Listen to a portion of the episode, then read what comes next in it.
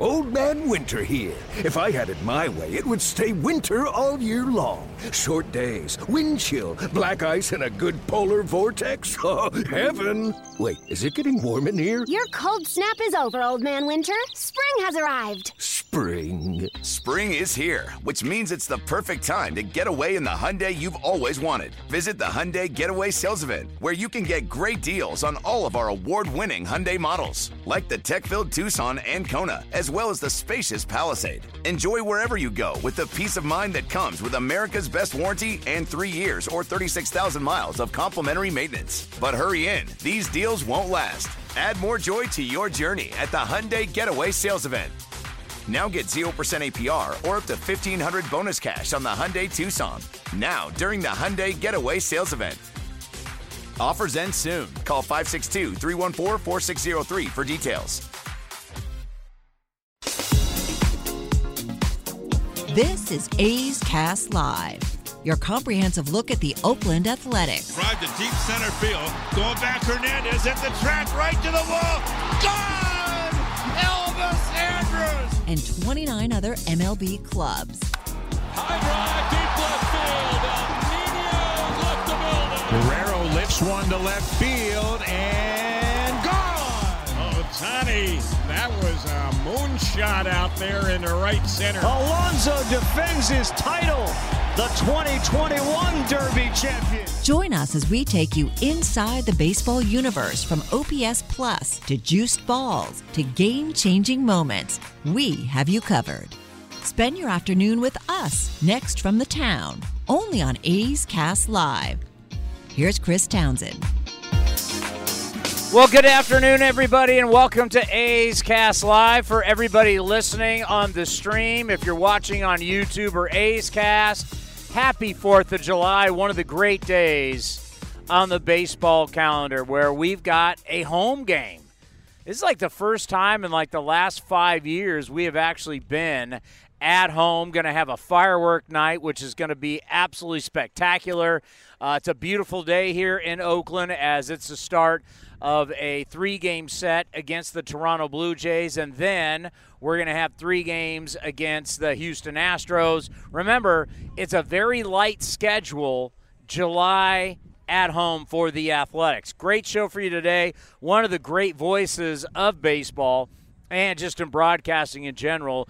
Dan Shulman for years has done the Blue Jays. You also know him for all his work Sunday Night Baseball for years on ESPN, all the college basketball, college football that he has done on ESPN. The great Dan Shulman is going to be here. Stephen Piscotty will stop by the set here on A's Cast Live to talk about his return from the DL, what his expectations are for the rest of the season, and also Mark Appel, former number one overall pick by the Houston Astros out of Stanford, did make it, and then has resurrected his career back with the Phillies. It's an amazing story. They were roommates. We will at Stanford. We'll talk to Stephen Piscotty about that. And then the TV face of the Athletics, the great Glen Kuiper, will be here at four o'clock. So Dan Shulman at three fifteen, Stephen Piscotty, yeah, after BP ish is what we like to say, which we have no idea. You can see BP. You can see everything that's going to be going on here on the field. That's the great part about doing A's Cast Live and putting it on YouTube, putting it on uh, Twitter. And if you're listening, you're going, I'd like to watch it. We'll just go to the A's YouTube page, and then you can check it out. It lives there. You can watch it anytime you want, or you go to our our uh, I should say it lives on our YouTube page. Did I say that? Yeah, yeah. And then you go to Athletics Cast 24 and you can watch it there also on Twitter. So it depends where your social media, where you like to hang out. You hang out on YouTube, you hang out uh, on Twitter. You can find us there and you can watch this as it gives you a very unique view of what it is like. Nobody's in the stands right now. There's people out there tailgating for 4th of July. You get to see how the players train. We got the bullpens going down here with Scott Emerson. We've got players warming up, and we're moments away from the action that you'll start to see. And when we play any type of taped interviews, we'll show you the players actually taking BP. We got the Toronto Blue Jays are out here now. Uh, Matt Chapman has just spoke to the media. I believe he's actually speaking to the media right now. We're supposed to have Matt Chapman tomorrow here on A's Cast Live will be interesting. Um, we're not going to give him the stat that the commander has come up with about our old friend Matt Chapman, which is um, a little telling, a little scary. I'm going to allow you to tell it because you came up with it. I mean, I'm going to allow you to be. I'm nothing but positive on our nation's Independence Day. Uh, you can be negative, well, Nancy. Well, if you want to be positive, then let's start with the most positive thing you can start with on Fourth of July, and it's uh, number 15 for. Let me set this up. All right, all right. I've heard a lot about, and we've talked a lot about the greatest athletes in Bay Area sports history. To me, if we're going to talk about the greatest, you have to be from here. So, Willie Mays, you're out. Joe Montana, you're out. I almost I'm ready to throw Rickey Henderson out. He wasn't born here. Grew up here, wasn't born here. But we are on Rickey Henderson Field, so we have to throw him in here because he came here, what, two years old or whatever? Yeah, two years old. So, Rickey, you just barely made it. But, you know, a lot of these guys we talk about, the great Jerry Rice, you're not in it. All those great Raiders, you're not in it. Warrior, Steph Curry's not from here. Klay Thompson's not from here. Rick Barry's not from here. Draymond Green's not from here. It's not Draymond's fault anyway. Even Kevin though Dur- everybody's still trying to blame him for I don't even know what. Future Warrior Kevin Durant's not from here either. Kevin Durant rumors about wanting to come back to the Warriors. By the way, that is Six It- years ago today. if the NBA could be any more played out of the just petulant drama and just what these guys are really like. If if you, I do not miss the covering the NBA at all. These guys, oh my god. But I mean, am I missing anybody? We talk about the greatest of all time. Uh, no, I think you got everyone, but you haven't. Joe D, Joe DiMaggio. You were a Yankee. uh, and an ace coach, not a player. I mean, you talk about the greatest athlete in the history of Bay Area sports. Johnny Miller, you're not in here with your two uh, two championships, your U.S. Open and your Open Championship.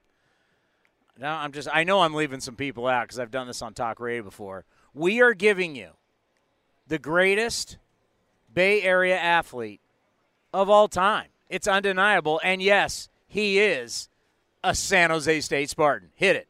Down, but for now, George takes us home with Joey Chestnut. Wounded but very much alive, Joey, with another title. Holds in that last one. How many? The final dogs get counted up. Wash it down. Joey Chestnut unofficially. Down. 63 hot dogs and bun. That's a it? winner by 20. Title number 15 for the greatest eater of all time. the greatest competitive eater, the greatest Bay Area athlete, and a San Jose State Spartan, did America proud. He brought home the hot dog eating contest championship, the mustard belt, as they like to call it. Uh, truly the biggest event on the 4th of July in professional sports. And Joey Jaws is your champion. I'm just disappointed that 63 is a ho hum effort. I know Joey Chestnut. I will try and get him on the program. Yeah, friend of the pro. We've had him on a couple years I've ago. actually had beers with him before. Um, this is not. I mean, this was a pedestrian. I know he had the bad knee coming in. He was playing hurt today for our country. But 63, what's his record? Like 70 something. Se- I want to say 76 might be his record. I didn't look it up, but I'm, I know it's in the 70s, high 70s. So he basically just cruised through this today. This was like no competition whatsoever. Not at all. I mean, 63 hot dogs, won by 20. He also fought off a protester on the stage mid hot dog eating. That is the greatness of Joey Chestnut, that he can take on protesters, he can take on non Americans, he can take on Americans. He is one of the great Americans in 4th of July history, Joey Chestnut. I mean, he just walked up on me. Pick up the mic, let's go. You scared me when the greatness that is Ken Korak shows up. You said I had a like a standing invitation. All right, I and I figured on July 4th, what better day to spend some time with you on your show? when I think of America and Ken Korak, I think of July 4th. You know, July 4th means a lot in baseball.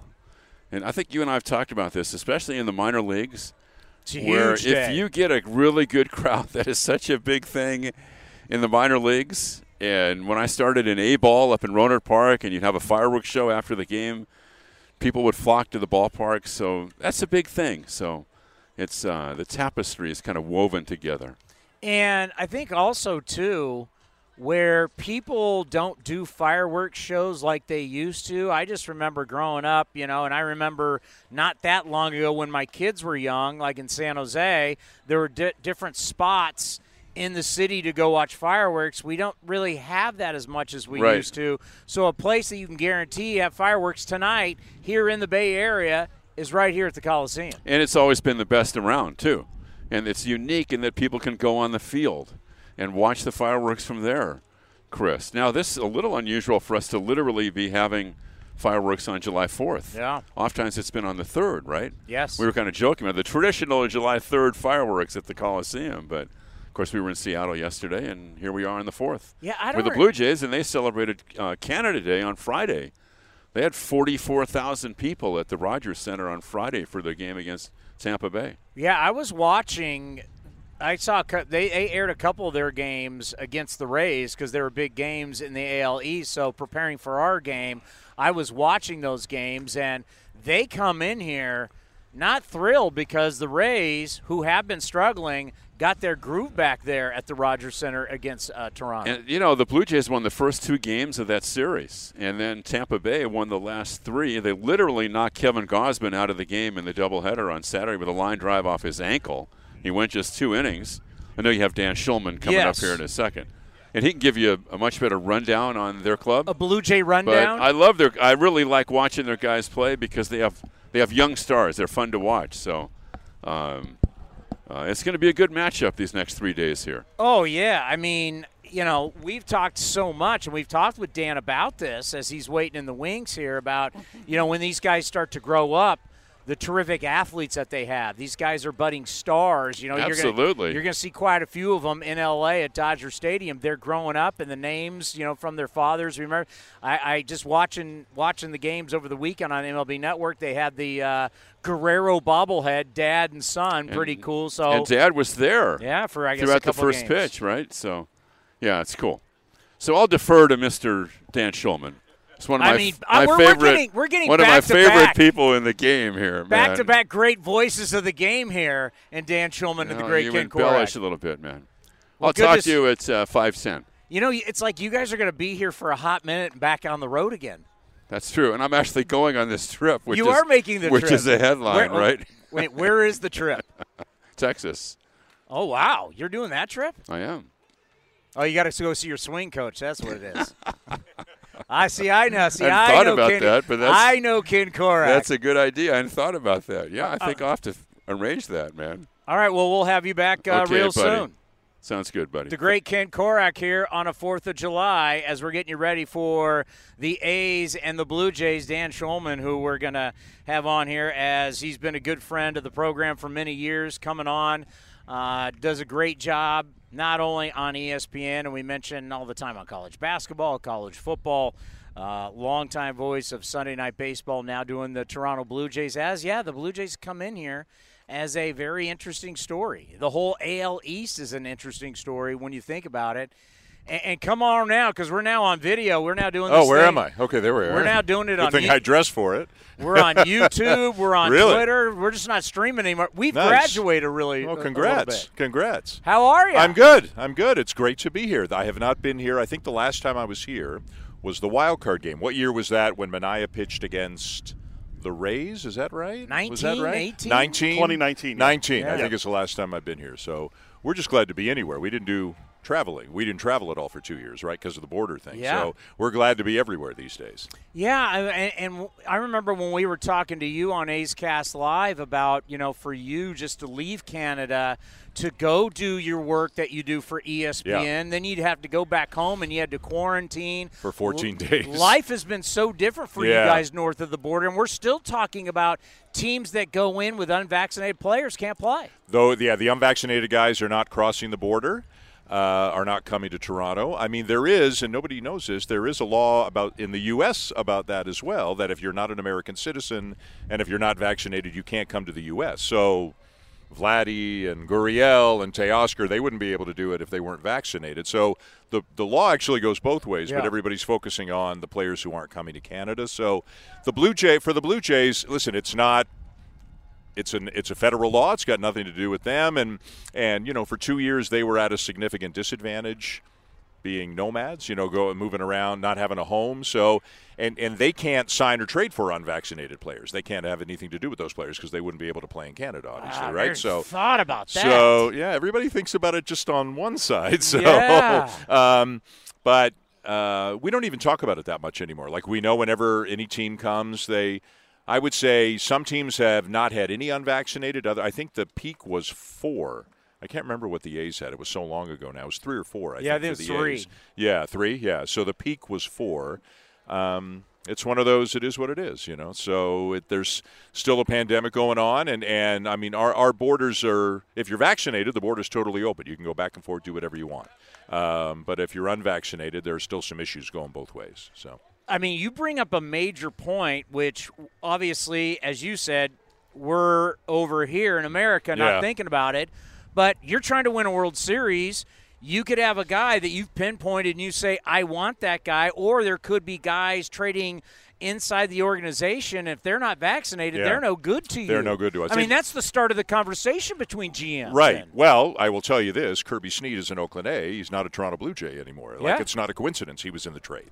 So he couldn't be a Toronto Blue Jay this year. He was one of the guys who did not come to Toronto in April because um, because he's not vaccinated. But to me, even it's interesting from a Yankee, Red Sox, Rays point of view. Like, what if the Red Sox are in Toronto for a playoff series in October? What if the Rays are in Toronto for a playoff Wow. series in October? Because the wild card round now is a two out of three, but all of the games are in the ballpark of the higher seed. So for the Red Sox, for example, again, I don't want to make too big a deal out of it, but I'm just answering the questions you're you're asking. No, but- it is a big deal Yeah. because the Red Sox, if I remember correctly, reading in the old notes, Yeah. They had multiple relievers that couldn't come to the series. Tanner Houck was not there, and Jarren Duran, their center fielder, was not there. Kutter Crawford was not there, but I think he's on the IL. He's uh, he's come off the IL, and I believe it has been reported Chris Sale, who's not yet on the active roster, but will be, that he's not vaccinated. so, um, Seattle, Robbie Ray. I, I was on Twitter like three weeks before Seattle came to Toronto, and I saw Robbie Ray posing for a picture with the Cy Young Award, and I went, "Well, that's odd. Why wouldn't he get the Cy Young Award in Toronto? Because they're coming Yeah. here when he won the Cy Young Award." And then I said, "He ain't vaccinated, and he didn't come." Um, now, if you're a starting pitcher, you can manipulate it a little bit, move a guy around so he misses the series. But for a playoff series, obviously you can't do that. But again, the Blue Jays, not that they're distancing themselves from it, but they're playing by the rules that are in place, just like they played by the rules that were in place the last two years when they had to play games in Dunedin and Buffalo. They were, there's no question they were at a competitive disadvantage the last two years. And listen, obviously they're at a bit of an advantage this year if Tanner Houck and Jarren Duran and Chris Sale aren't coming to Toronto. But uh, you know, again, that they're worrying about them, about their team, and just trying to play the best baseball they can play. You know, your voice is so iconic, and I know you downplay it, but you know, for us people who've been in sports talk for a long time, we've played your highlights for so long. And, You're making me sound old here. And well, I've been, I've been in the business a long time I'm myself. oldish. I'm not quite old, so but, yeah. but I think about it, you know, your time at ESPN, not only your time with the Blue Jays, and I just think about like, you know, there are nights when we get done. I mean, you guys are way done, and I'll get done, and I go in, and I have my studio at home, Yeah. and, and I'm just sitting there, and I'm watching quick pitch, and and I'll be doing whatever, and boom, your voice comes up as they're doing the highlights. I mean.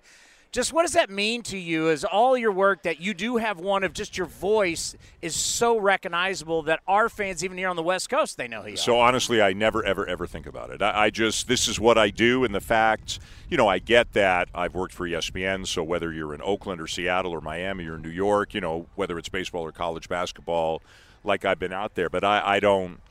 It's it's just my it's my job. It's what I do. I go and I call the game, and then wherever that goes after that um, is a different thing. But it, it's funny sometimes. You know, there are people in the U.S. who only know me for baseball. There are people in the U.S. who only know me for basketball Yeah. which to me is kind of funny. Um, the, there are people in Toronto. So I started my career in Toronto. Then I went full time to ESPN, and then I came back. I was gone, quote, gone, about 15 years. So a lot of people in Toronto have no idea. I, I come back, and it's like, who's this American guy coming to do Blue Jay games? and I'm like, ask your dad. He'll tell you who I am. You know, so yeah. um, so, but I, I don't get caught up in all that. You know, everybody everybody knows who they know. They follow who they follow. They watch what they watch. But um, I, I've been really really lucky. Like between baseball and college basketball, two sports I just love. You know, to have the experiences that I've had have been it's it's really been a great ride. Because the reality is, the college basketball crowd is far different from the baseball oh, crowd. yeah. Oh, yeah. And, in different parts of the country. Like in Indiana, I'm a basketball guy. But in, I, I don't know, pick a city, maybe for the, for the, uh, in St. Louis, right? Because I did back in those days in my ESPN days doing baseball for them, did a zillion Cardinal games. I'd be a baseball guy. So, but uh, again, I, I don't, I got enough to worry about without focusing on how I'm viewed or who, you know, that kind of stuff. So I just, uh, I, I like going to the ballpark or going to the arena, punch the clock, do the game, go home, lay low, rinse, repeat. Just do it again. the, the, the national holidays are big in Yeah. our sport, and I was watching your guys' game against the Rays on Canada Day. You were on MLB Network.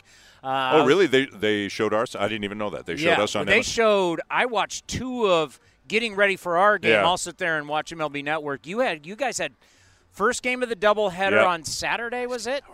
Was it Saturday? Uh, well, Canada Day was Friday. was Friday. That game yes, was on, yeah. and I want to say the first game of your doubleheader. Well, that's good on. because we. It, it seems to us whenever, not whenever, yeah, kind of whenever. uh, Our game is on MLB Network. It always seems like they use the other carrier, like they, there's some don't use the Canadian show kind of thing. But uh, so I'm glad to hear we were Well, on. that's how I didn't even know we were on. That's so. the only reason why I Okay, knew that good. there was Good, the good, Uh, the Guerrero bobblehead. It was the your- Vlad and Dad. Yeah, that's right. Oh, so you heard me promoting the hell out of that. Yes, yeah. yeah. I was there. There were people. So that game Saturday, the first game started at noon Toronto time. At 8 a.m., there were thousands of people lined up because they they were giving away 15,000 of those, but they were going to get a crowd of 40,000. So Wow. that means 25,000 unhappy people. So uh, I got down there noon game. I got down there 8:30, 8:45, and I mean it was lined up around the ballpark. So. Obviously, Vlad Jr. is a huge deal. Vlad Sr. played for Montreal, and that's that's a thing in Toronto. It's still Canada. They wear the same number. They have the same names. Senior was in the ballpark. He threw out the first pitch. Junior caught it. It was a good vibes day. It you know it was really it was really fun. So um, yeah, our fans love bobbleheads, and this uh, the Vlad and Dad one I think is the most popular one we've ever had. So when you think of the holidays, Canada Day, now Fourth of July, Yep. baseball, just what does it mean as a broadcaster being on and knowing that these days mean so much to these countries? Right. So Canada Day is huge. The Blue Jays wear red. Everything in the ballpark is red. All the graphics and everything is red. I think the CN Tower is lit up red, and we, we really dig Canada Day there. Like Canadians are not all that good at saying, "Hey, look at us." That's not kind of our style, but but Canada Day we kind of let it go a little bit, you know. Yeah. And and uh, listen, no country is perfect, but. Um, I think most Canadians love Canada, and, and, and, I'm one of them, and love being from Canada. And um, we kind of blow it out that day pretty good, and it, it, it was really fun. And and on Canada Day, the day before, the giveaway was a red Springer Blue Jay jersey, so there were everybody was wearing red in the ballpark. And then Fourth of July, whether it's for the Blue Jays, but more for ESPN, I've done a million of Fourth of July, Fourth of July games, and and it, it's great. You know, they're the whole sports, politics, nationalism thing is complicated sometimes. And honestly, on my way to the ballpark today, I'm just thinking about, oh, Alek Manoah is starting. The Blue Jays need a win. Boston beat Tampa Bay. I'm just thinking about that kind of stuff. But um, I'm hoping there's a good crowd tonight. I don't know what the crowd will be. Uh, I'm, I'm assuming there are fireworks after the game Yes. tonight, so which is always great. So yeah, it's always you know even whether it's Memorial Day in the U.S., Victoria Day in Canada, Labor Day in either country, all those all those special days are fun to do games. Yeah, there's a good chance you're going to see Manoah tonight, and then you're going to see him at Dodger Stadium on Oh, the yes. 19th. Oh, yes. uh, what a year he's Yeah, having. yeah. Uh, and I want to get to your young guys, and they're not really young guys anymore, but how how's it going with our guy Matt Chapman? He's doing great. So um, offensively, uh, I would say a little up and down, a little hot and cold. You know, he's not hitting for the average he would like to. He's hitting for power. He's been a tough luck guy. Uh, we always talk about it. It feels like he leads the majors in 380 foot outs this year. I mean, he's hitting a lot of balls to the track, to the wall that are getting caught. The defense has been everything you guys saw for five years. It's been great, absolutely great. So he's fitting great in the clubhouse. He's become a leader in the clubhouse very quickly. Uh, everybody loves him in the clubhouse. Um, you know, I don't I don't venture too far in, but it looks like he's in the cool group in the clubhouse. He's hanging he's hanging with those guys. He he's in charge of a lot of the music. I know that whether it's on the plane or in the clubhouse. So, um, and I think he's been great for you know for a guy like Bo Bichette, for a guy like Santiago Espinal. Cavan Biggio, Vladimir Guerrero Jr. I think Chapman's been great for them. I know Charlie Montoyo loves him. He goes out of his way to talk about him all the time. So um, it's great. They needed a third baseman. They really, really needed a third baseman, and he's he's with them for this year and next year, and that's great. Okay, so I got it in the notes, and it's hard to believe. Now, you guys haven't faced a lot of left-handed pitchers, right? And you've got a bazillion right-handed hitters. That's why we haven't faced a lot of left-handed pitchers. And you yeah. haven't done well against left-handed no, pitchers. No, it, it's like it happens so infrequently. It's like they kind of have to reboot their hard drive in order to figure out how to hit a lefty. So Cole Irvin will be interesting because he dominated them in one start last year, and they crushed him in the other. So who knows what we'll get tonight. He's the kind of guy who can give them trouble. You know, fastball in, change up away. They can get a little anxious and roll over and hit a lot of ground balls to third and short. So we'll see what happens. But they're swinging the bats well. Uh, two months ago, the pitching was great and the offense was really struggling. Now the offense is great and the pitching has some cracks in the ice. So we'll see. But they're they're swinging the bats really well and. Um, I mean, he can shut them down. There's no question, but he'll have to be on his game to shut them down tonight. Two biggest comebacks, and we'll end on this. Two biggest comebacks in baseball history from July 4th on. 73 Mets were 11 and a half games back, and then our kind of famous 2012, we right. were 10 and a half games back and then reeled in the Rangers. Right. I just think about the Yankees. I think about the East. I think about the extra wild card. I mean, it's kind of like if you're in the West or the Central right now, long way to go. You better win your division because yeah. everybody might be coming out of the East. It could be. Just what is it like, and how do you see it going the rest of the way? Kind of like the halfway point. So, as our manager Charlie Montoyo says, it's like every divisional game is a playoff game, whether it's in April or October. You know, the Red Sox are good, the Rays are good, and the schedule is so imbalanced too. Like, here's the funny thing: Baltimore's not bad. Baltimore's a 500 team outside good of the bullpen. American League East. Very good bullpen. So I think everybody in the East is looking forward to next year when the schedule is a little bit more balanced. You play more interleague games and not as many interdivisional games. Um, the Blue Jays are assured of nothing right now because a Minnesota or a Cleveland, you know, two teams could sneak out of there, or the White Sox could get hot, something like that. The West, it kind of feels like one team, but but we'll wait and see. But for the Blue Jays and the Red Sox and the Rays, you got to play well. It's um, there are no there are no really easy stretches of the season. You might have a week where you say, okay, we play them and them, but then boom, it's Yankees, Rays, Red Sox coming Yeah. right after that. So the Jays have done okay within their own division, and I think they're good enough to be a playoff team. But they need some pitching help. They're if they they're going to make a couple of moves in the next few weeks. They have to. He's a legend, and it's always great to have him on. We appreciate the You time. got it. Always have good a to good see you. broadcast. Thank you. And uh, we got more coming up next right here on A's Cast Live. Hey, it's Kaley Cuoco for Priceline. Ready to go to your happy place for a happy price? Well, why didn't you say so? Just download the Priceline app right now and save up to 60% on hotels. So, whether it's Cousin Kevin's Kazoo concert in Kansas City, go Kevin, or Becky's Bachelorette Bash in Bermuda, you never have to miss a trip ever again. So, download the Priceline app today. Your savings are waiting. Go to your happy place for a happy price. Go to your happy price, Priceline. Introducing Royal Caribbean's newest ship, Icon of the Seas, the ultimate family vacation. The ultimate six slides, eight neighborhoods, zero compromise vacation. The ultimate never done that, can't wait to do it vacation. The ultimate chillin' by a different pool every day of the week vacation.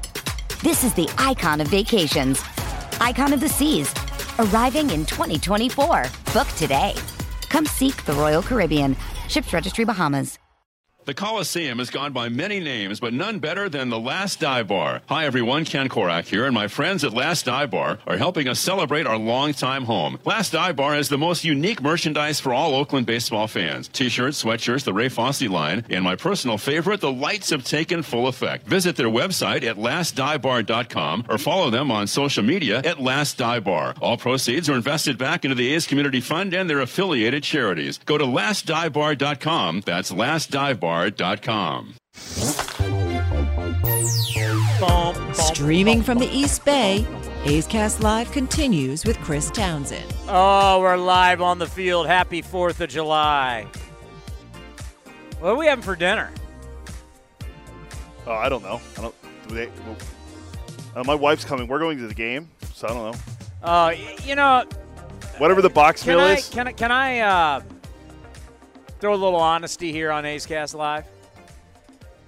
You know, when, when you hear Cody complain, or you hear anybody else in the A's Cast Live family complain, like Jessica Kleinschmidt's over there, you know, whether it's Jessica, she's waving high, or it's Cody. Jessica's been off in Reno hanging out. Cody's been at the beach. Uh, they're all getting paid holiday pay. Was I at the beach yesterday? I was. At, I didn't go to the beach yesterday. Am I getting holiday pay? You collected two checks yesterday. No, I didn't. I, I did it all on my own dime. See now, now The beach I, I is had free. to work. The beach is free. My wife. She's we took my at wife's the car. beach. He's going to the game today. Where was I But I'm working right now. Where on holiday pay? Am I getting holiday pay? Uh, well, that's that's the point of being a, a clock in, clock out employee.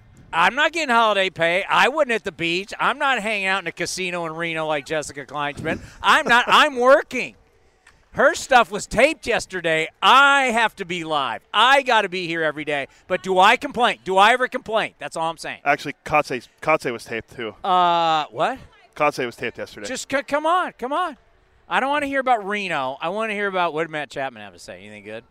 Or are you saving that for me? I'm me? saving that for you. I'm not going to do that okay, right now. Uh, do a tease into the camera.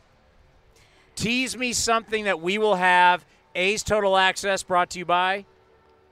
Chevron. So it will be me and I don't remember who I had. It'll be Ken and Vince. What, what me with Ken and Vince. Then it's going to be me and Dan Shulman. Yeah. And then you'll be in segment three because that's your segment. Am I going to get more than three minutes this time? that had nothing to do with me. You realize I don't control that. I want to get mad at somebody, and you're here, so. But you know I don't control the timing of that show. I just I just work. Yeah. Well, I have tons to talk you about. know who to complain to and get on. Yeah. No, there's there's tons to talk about. Um, Chappie, of course, was asked about the, the wanting to have a new stadium, so that was kind of interesting. That's something that he's always actually brought up to me in every interview I've ever talked to him about. Yeah. Um, and then he just talked about all the best friends he made along the way. and He's going to actually face his main BFF, one Mr. James Kaprielian. They're boys. They're boys. Cap married him, right? Cap Cap was there. He was he did the officiating, uh, officiating, officiating, Officiating. officiating. Um, so I, you know, not just the fact that they're best friends, but you've seen how Cap is. He's the what a huge competitor, and so is Chappie. So it'll be interesting to see what they do, and then how he wanted to make sure he got here a little bit extra early. Chappie did because he wasn't quite sure where the visitors' locker room was. There's other stuff to talk about too. Really? Yeah.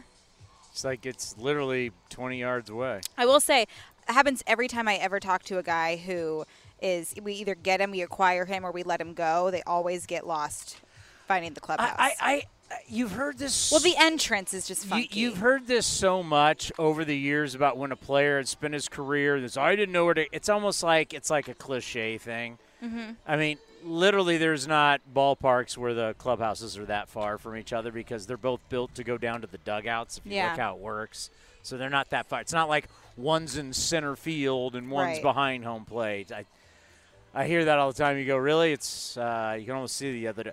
Back in the day at Candlestick, the two clubhouse doors looked at each other. Oh. So I don't think you could have a hard time figuring out which one's yours. But you're a little young for that. That's You- right. I'm so young. You're Tony. like you just got in this business. I mean, when you just I mean you're out I'm of high, so young. You're just out of high school. Yeah. By the way, how was Reno? The It biggest biggest was- little city in the world. Well, I was in Reno and Sacramento. It was fantastic. what Um, were you doing? You were you were covering the uh, I was Aces. I was doing color for the broadcast with the Aces. So I was joining Zach Bayrouty. You guys know. Um, Yeah. So I was doing color for him for six games, and it was absolutely amazing. The only time I think I've told you every year we do the uh, guys football trip up to Reno Mhm. And stay at the El Dorado, and you can see into the Aces ballpark Yeah, from the El it's really cool, yeah. But a lot of the time there's snow on the ground. Yeah. So I've never been there. It looks like a beautiful ballpark. It's really nice. Um, you know, it's relatively new con- compared to a lot of other minor league ballparks, and Um, food's always dope. The music's good, and you're right near all the casinos. And there's like a built-in bar, and then there's an outside bar. Few bars there, obviously, but it's really fun. And uh, I was just so thankful that Bayrouty um, hosted me, and then of course got to meet Johnny Doskow. He's fantastic. Doskow, yeah. He's amazing. So it was really cool. Yeah, you you are right across the street from Silver Legacy, El Dorado, Circus Circus, Yeah. Bowling Hall of Fame's right there. You're downtown Reno. Mookie Everything's Betts there. pitched or bowled a perfect game there once. Did he really? He did. He's a big bowler. He did, and yeah. We got our trip going to be up there if anybody wants to roll and see us in Reno and watch football with us and bet. Uh, going to be there Veterans Day. And I'm going to go see Jerry Seinfeld is there. Oh, where That's is he at? Saturday Is night. he at GSR? It's at the event center. Oh, okay, Lawler. Oh, he gets a whole So Lawler just, event center. It's just down the. yeah, that's really you, cool. you, you want one of my famous back in my big drinking days? Sure. We ended up at the Paula Abdul concert there. Yeah. Yeah, me dancing with uh, a lot of ladies who a lot older than even I am. I was gonna say that's probably a great like place to catch women. No. Okay. No. Unless you're looking, you're in retirement and you're looking Well. for. But we still had a great time. That's what matters. Me, Paula Abdul, Reno. Yeah.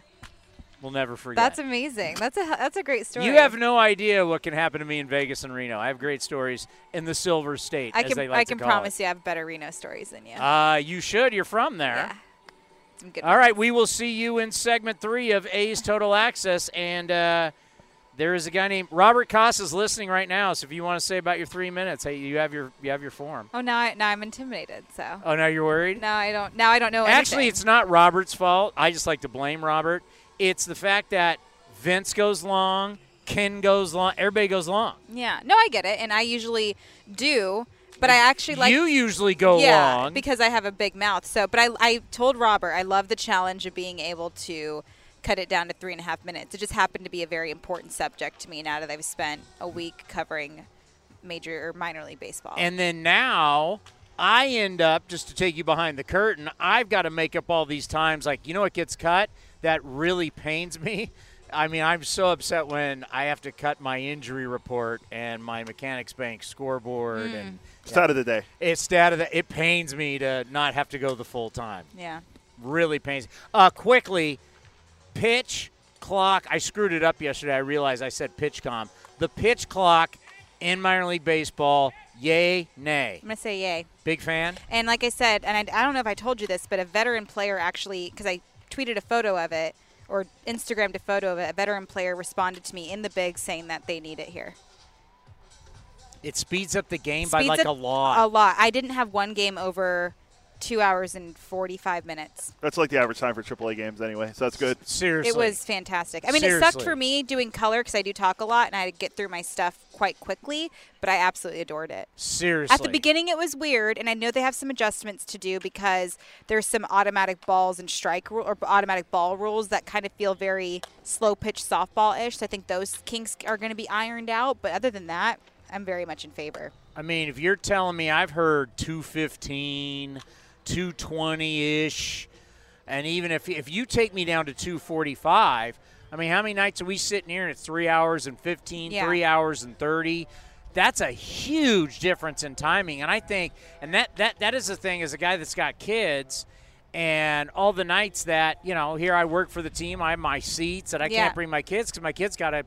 By the time you get home, by the time they got to Oh, get yeah. to bed uh, for school the next day, Yeah. if you could give me 230, that's a game changer. And that was amazing. That's what we dealt with. And even the automatic strike zone, I got some pretty um, solid feedback from major league players on that too, that they would like it. There wasn't as much drama. There wasn't a lot of you know reactionary stuff at the plate. And Shelby Miller, we watched him pitch. You know, of course, he's a former veteran Yeah. himself, or is a veteran, and he added some questionable call lingo to his face and he couldn't do that because he was essentially arguing with the computer so it was interesting to see him adjust to it as a guy who's spent years in the bigs Just on this road trip alone, we saw the A's. Marcotte got thrown out. I mean, we've seen it where all of a sudden the umpire becomes a story behind home plate. There was a, a Tony Kemp call that was clearly a ball called for a strike. Next hitter, who was it? Laureano or whoever got up into a home run the next at bat. Yeah. There was I mean- the Aaron Judge stuff that happened in New York. I mean, oh yeah, A- A- The low strikes. He has like 48. Going into like going into the weekend, he had like 48 low low strikes called on this year. It's like it was like eight or nine more than any other player in the league. Well, the reality is, if you use the computer strike zone, the animated, uh, automated, we call it Auto- automated. automated. Animated would be Pixar. Uh, automated strike zone.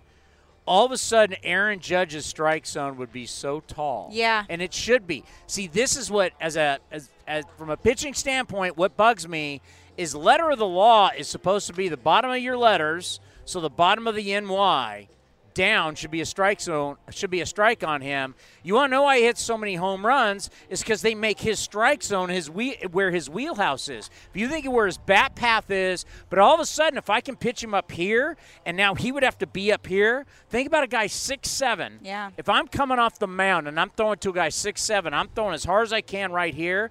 How Aaron Judge, how it would be weird for a pitcher to have to throw a ball that high, but once you got used to that on Aaron Judge, there's no way. Everything for him is right where his bat path is, and he hits it out. If he had to raise it and they called his real strike zone, his stats wouldn't even be close. Yeah, absolutely. And they were Here I am on the guy who's probably going to be the MVP. Yeah, I'm coming down his road. Well, the thing that was interesting was some of these calls that, and I've talked to pitchers about it before. You know, they want, they know a certain umpire is going to call some of their specialty pitches, especially, and that could kind of help them out, especially the veteran guys who just have been working with certain guys behind the plate for years. And so that's going to be an adjustment as well. And I saw some pitches that could have easily been different from an umpire being called uh, just by himself without the automated strike zone. But there's also there were some technical difficulties where the automated strike zone stopped working because there was like a glitch or something, and they had to go back to the original call. So that could alter an entire game if you had the first six innings automated and then the last three with the, the regular call. So that's interesting as well too. I wonder if it will make, and they won't admit it now, but over time, make umpires better because they're going to sit behind home plate and they're going to see pitcher pitches and they may say, "Well, that was a ball for me, but it was called a strike." Maybe it will actually start to show them because we know they each have their own individual strike zones. Yeah. But if you're sitting there for let's call it 2 hours and 45 minutes and something else is calling balls and strikes, they may learn that their strike zone has been wrong all these years. Yeah, and and that's an adjustment overall. And like I said, it was kind of interesting. Like Austin Dean struck out. He, he really really struggled against Ryan Nelson last night, and he was really unhappy with a couple of the calls, whether they were his own or not. And he was just getting mad. And all he he just got mad at himself. He can't take it out on anybody else. And I feel like that could be just an emotional, weird, mental situation to have to deal with as time goes on. But he couldn't yell at anybody, but just get upset with himself for not for striking out. It's weird. Maybe a new form of accountability. That's what I'm saying. As a pitcher, hey, this is the strike zone. You're not throwing strikes, you know, because another situation that we had up in Seattle, there was a pitch. I think it was a pitch that Lou walked a guy to lead off the game. That Lou wanted that strike, and Lou was angry about it. Everybody was angry about it. People are chirping, but you go to MLB.com and you could see exactly where the pitch was. It was outside. Yeah. So it's kind of like you're going to have to have maybe a new form of accountability that everything because it's there. It's very early. It's very easy in that moment for everybody in the dugout and the pitcher and the catcher to blame the umpire. Yeah. But now, if it's a computer, and we know that, and as time as the time goes by, and we see it in tennis, Wimbledon's going on right now, that the computer doesn't lie. It's Yeah, right. I agree. That all of a sudden it's like, no, Jack, this is on you. Have some accountability. You're not throwing strikes as a pitcher or as a hitter.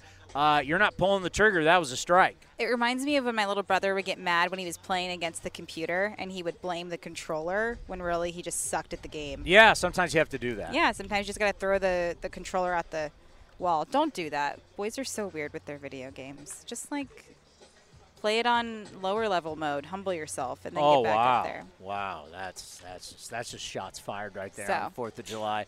Well, we will see you in segment three. I can't wait, Townie. You teased just enough. I did. Just enough. Perfect. We got more coming up next right here on A's Cast Live.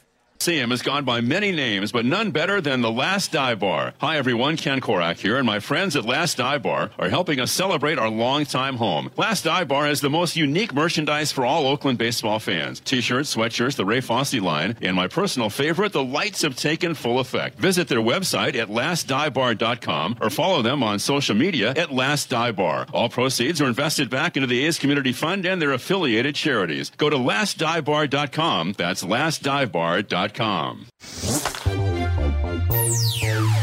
Streaming from the East Bay, A's Cast Live continues with Chris Townsend. Happy 4th of July, everybody. Coming up here in just a little bit, Stephen Piscotty is going to stop by. Looks like he'll have a little bit of a, a tight schedule to get to as they have a hitters meeting so we'll try and get him on, get a few seconds with him to talk about what's going on. Matt Chapman back in the ballpark. And I know Cody has been dying to give you this stat. I, am not, you know what? I have it in front of me. I'll, do, I'll do it. Yeah, I'll be that guy. You no, you're, you're you're like excited to throw him under the bus. It's not throwing him under the bus. Okay, it's go just, ahead. It's just go highlighting ahead. his. He's not the same guy he was, offensively. What do you think he's hitting over the last 365 days, according to Baseball Reference? So that would be over the last calendar year. That's correct. I'm going to say, since I have it in front of me, but I'll play, I'll say 235. You're about 34 points off in the wrong direction. He's hitting 201, 27 home runs. Okay. He hits a lot of home runs. 67 RBI. Okay. A 694 OPS. That's, that's not, not, good. That's not good. And 173 strikeouts. That's not good. And that's over 502 at bats. That's not good. That's not Joey Gallo numbers, but um, those aren't good. Remember, he was second in baseball last year in strikeouts, behind only Joey Gallo. He had 200 strikeouts. Um, that's not good. And he's, I think this year. What is he hitting right now? Right now, he's hitting 215, 11 home runs, 37 RBI, a 685 OPS, and 73 strikeouts and 261 at bats. But he has a 1.1 WAR. See, that's where I would love to break down his offensive WAR and take his defense out. Let me look at uh. Take his defense out. Let me let me because I'm I'm going to be honest with you. He is the best. He is the best defensive third baseman I have ever seen. Better than Arenado? Yes. You don't think he's better? He's got a better arm. He's got better range. I, I, tend to agree, but a lot of people think Arenado. I mean, Machado gets a lot of love, but he's a shortstop. Well, a lot of people haven't seen Chapman. Yeah, that's true. I mean, unless you're they're now getting to see him. Yeah, you wait a couple of years playing in the American League East, and they're going to try and put Matt Chapman in the Hall of Fame for his glove. His glove, he is the best. But with that said, what are we looking at from a standpoint of what is he, eh, you know, your third baseman being great defensively? That's huge. But I need more than defense at third base. It's a corner infield spot. I want I want production. I want offensive production, especially from a guy that is in his prime. This is his prime. If you want to go cliches like you always do, Cody, this is his back of the base back of the baseball card moments. This is when you make the hay in your career. 28, 29, 30, this is a, this is who you are, this is you at your very best. So, where is he in a hitter's ballpark? Because that's exactly what the Rogers Center is. Same thing that I said. You want to be consistent? I said the same thing about Josh Donaldson. When Josh Donaldson was traded to the Toronto Blue Jays, I said on 95.7 the game on my talk show, watch, he will win an MVP. And he did the next year. And he did the very next year. I said, watch, he's going to be an all star. Not only was he an all star, he got the most votes. He's the last A to be voted in as an all star. That's facts. He was he got the most votes out of everybody when he was playing for the Toronto Blue Jays. He was in his prime. He's playing in the American League East. He's playing in ballparks that are bandboxes. Everything's a bandbox other than Tampa. And Tampa's a dome, so you're hitting in 72 degree weather. But Baltimore was a bandbox. Not anymore. Rogers Center ball flies. Yankee, sure. Yankee Stadium short porch and left field. Forget about center field, but left field short porch. And JD had the ability to go to right center short porch. Boston, you're flipping a sand wedge off the Green Monster. Yeah. It's nothing. I mean, of course, JD was in his prime. I said it. This guy's going to be a monster. Well, that is not translated to Matt Chapman, who, what's he's 28, right? About to be 29. Yeah, that. Uh, yeah, he might be 29 already. And you're telling me his numbers are 215 with a 685 OPS? He has a point, uh, according to Baseball References WAR or B WAR.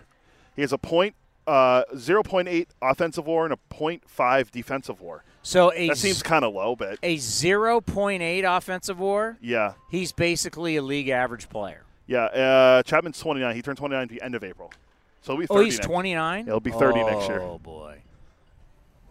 He'll be 31, I think, when the when he's a. Oh, going And we'll have him on tomorrow, and we're and we're gonna say all the things that we appreciate everything he did, and the platinum gold gloves, and all that kind of stuff, and what he did for the A's, and he was a part of a very good run in Oakland A's baseball. But I want, you know, that was the whole thing, and I had a caller recently challenge me on it, talking about the players, and I've been honest. The players that the A's have lost if you look at just purely from a business standpoint, you have missed nothing with the amount of money you're now paying Marcus Semien and Matt Chapman. It's just, it's reality. Marcus Semien is going to be in his 30s and be ending this contract in his not mid 30s anymore late 30s. at 175 million. He's not having a great year. He did his 10th home run today, but his batting average is nowhere near what it normally is. Everybody hits home runs. For sh- that's true. Who doesn't hit home runs? Oh, th- this Oakland A's team doesn't Uh, hit home runs, but Lu- Luis Arraez from the Twins, who might be the next Rod Carew. but it's it's our game has gotten weaker because of that. Well, he hits, he's hit some home runs. He's hit home run. Look, at you got the fancy cart coming in here. Look at all you get to see on A's Cast Live. And they got the the lights blinking. But yeah, you give me ten home runs. How many are solos? How many of them are in game? What what was the score when you hit these home runs? I think the home run he hit today put them ahead in the ninth, and then Adley. Rutsch, Adley Rutschman tied the game in the ninth, and then they won on a walk You know how many times these guys hit home runs when the game's already in out? Uh, Chris Davis is on the phone. Which Chris Davis? Either. No. Oh, actually, early in Chris Davis' career, it was he- Those three years, Chris Davis hit 40 plus home runs. His, Yeah, he his big home ones, runs yeah. for the majority of the time were when the score was close, if not putting the A's ahead. He did hit- Do not say that about our Chris Davis. Did he just sign somewhere too? He sent me. He signed with Oh, the Atlantic League. with the uh, team in Newark, New Jersey. And the Atlantic League. Yeah. My wife's cousin was playing in that league. So, but yeah, I mean, when you hit low twos, and you know, now that we have whether you want to go war or you go weighted runs created plus, we have ways to measure you, and the measurements aren't great. The measurements aren't great, and for the amount of money that you're paying, your return your return on investment is nothing special. And that's why uh, that's why you look at it and you go, well, you know, Matt Chapman turned down 150 million dollars. I mean, guys hitting 215. Are you bummed that you don't have a guy hitting 215 with an OPS under 700? That OPS is, I mean, that's low. I mean, it's it's well, that's what happens when you don't hit. Like Juan Soto's hitting 226 with more walks than hits, but he has an 8 830 something OPS. Yeah, I mean, when you when, when you do have that, I mean, it's it's the bottom line. It's the uh, and for the amount of money you're paying, you you, you look at the return on investment. Stephen Piscotty's with us here on A's Cast Live. Now, you've been on this program many a times, but this is the first time you're doing it. Now we're on video. We got video. Now. They get to Nice. see Should I you get now. over here so you can see me? Yeah, we All get right. to see you now. How are you? Good. How are you? Uh, life is good. Great to have you back. Good to see you healthy. Yeah, thank you. Appreciate that. It's been been a long road back, but great to be here. like just just tell people just how much rehabbing being away from the team just how much that just sucks as a player Yeah, it it definitely kind of will suck the energy out of you at times, um, but uh, you just got to keep pushing through and and put your work in. And um, you know, they work us pretty hard, and you leave feeling each day um, that you got better. So um, you just try to chase that um, while you're while you're on the IL, and then get ready to go. And how much do you also have to say? I want to be back so bad, but I got to listen to them because sometimes they got to save you from yourself. Oh yeah, yeah. Uh, that that's a bit of the um, bit of the battle sometimes the players and the training staff, um, but it's all you know coming from a good place of wanting Yeah. to get back out on the field and um, you know with the the calf this time around. Um, you know, I tried pushing, pushing, and hit a day where it, it kind of flared up on me, and had to realize that the calf is a tricky injury, and that um, you know, look at a lot of guys that have had major setbacks and didn't want to have that uh, obviously this year. So um, after that little flare up, let it calm down and got back to it, and thankfully it's been good ever since. Yeah, people need to realize whether I've hurt my calf, and you start talking about the calf and the Achilles tendon, and there's like there, it's it's it's you got to have your rest and you got to let it get back, or uh, things cannot be good. But I can tell you this: having you back, middle of the order in my scorebook, I write Piscotty. I don't care if you're in right, you're DH. It makes me feel good because it's like you're bringing some lumber back to this offense that really needs it. Yeah, I mean, I'm just trying to do my part, and I think we're all trying to, you know, do our our part, and um, you know, it's definitely been um, a bit of a, a tough go of late trying to get runs across. Um, you know, but everyone's everyone's battling and everyone's working. Um, uh, there's a lot of fight in this team. We're we're continuing to fight, and uh, we're we're going to get better. Well, that that's one thing I think for you know the first year of Mark Kotsay, and he said it to us down in Mesa, like, hey, no matter what the record is, no matter what happens, no matter who's here, this team is going to fight every game because you know there's certain teams things start to go bad. Everybody, you know, the team splinters, as they say back in the day, they say 25 different cabs to the ballpark. you have not seen that with this team. Just talk about how this team still fights hard every day, before, after, during. The fight's still there. Yeah, there's an expectation of, of effort level for sure, and um, you know I think you know we're in these games. I don't, I don't feel like we're getting blown out um, by any means. I mean, we're remaining, remaining competitive.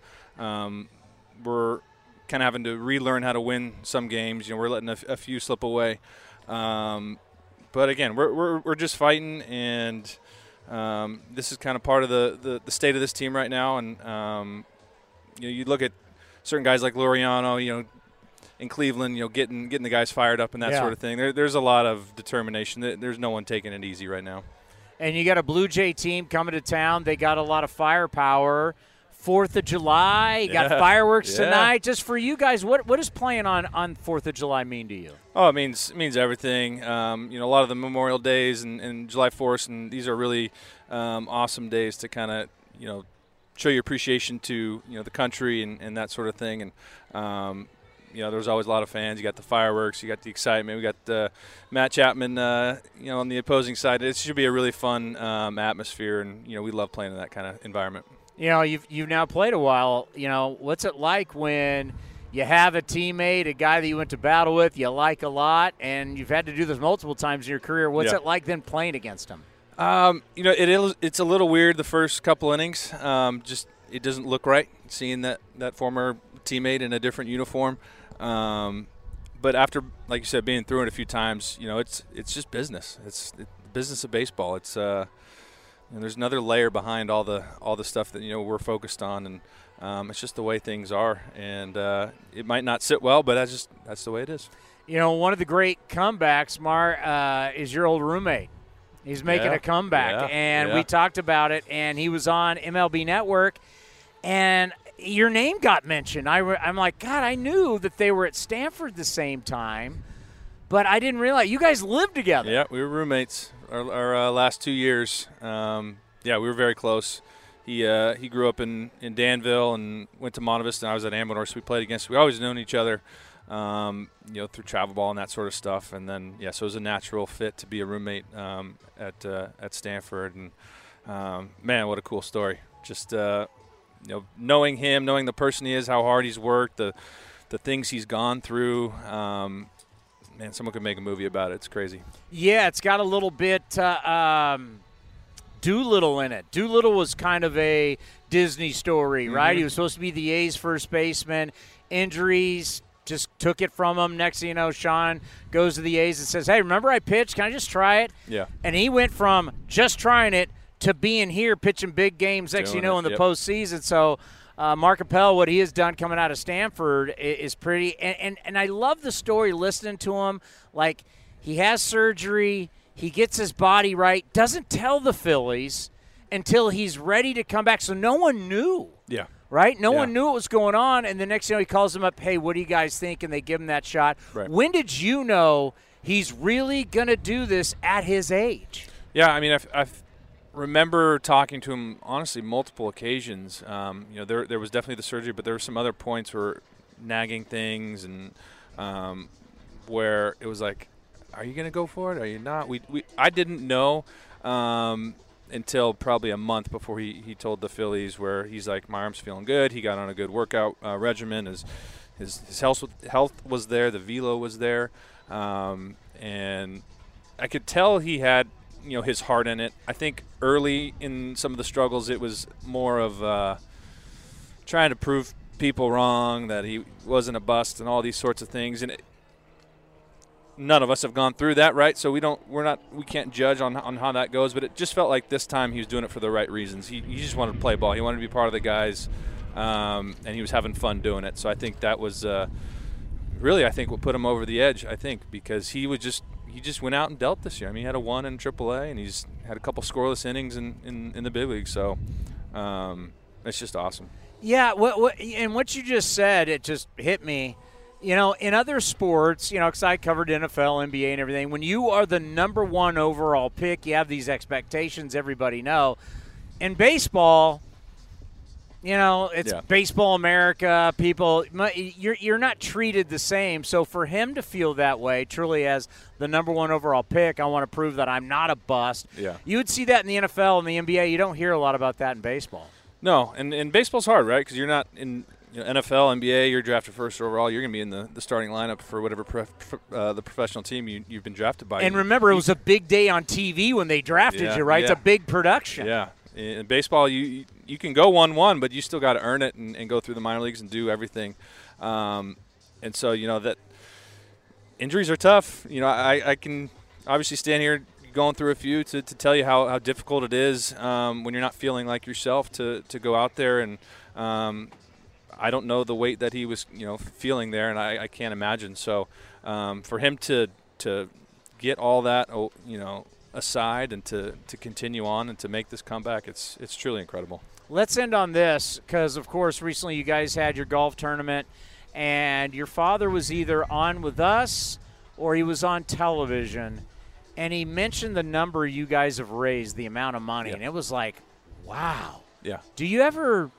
Wow, we've done a lot. I mean, you guys, the the awareness obviously is huge. Yep. Remembering your mother, the amount of money you've helped raise to try and fight this. Yeah. What does that mean to you? It means a lot. Yeah, we hit we hit the one million mark, which was a, a huge um, accomplishment for, for our group that that's been working tirelessly on on all sorts of events. And then um, you know, there's the fundraising awareness side, and then there's also the research side, which not a lot of people um, get to see that my dad is working equally as hard at. Um, and you know, we've got this roadmap to a cure, and we've funded a few of the, the little stops on that on that roadmap. So. Um, it's awesome to see progress. You know, there's a lot more to, to go, but uh, we feel really proud of the, the work we've done. Um, I know my mom is is uh, proud of the work as well. Well, great stuff. Thank you for stopping by. I know you have a hitters meeting, and uh, once Oh, again, yeah. it's You're gr- right. You It- reminded me. Yeah, it's great to write you in the lineup. It's great to have you back. Yep, good being back. We got more coming up next right here on A's Cast Live. It's only a kick, a jump, a block. It's only a serve. It's only a tackle, a run. It's only for the fans. After all, it's only pressure. You got this. Adidas.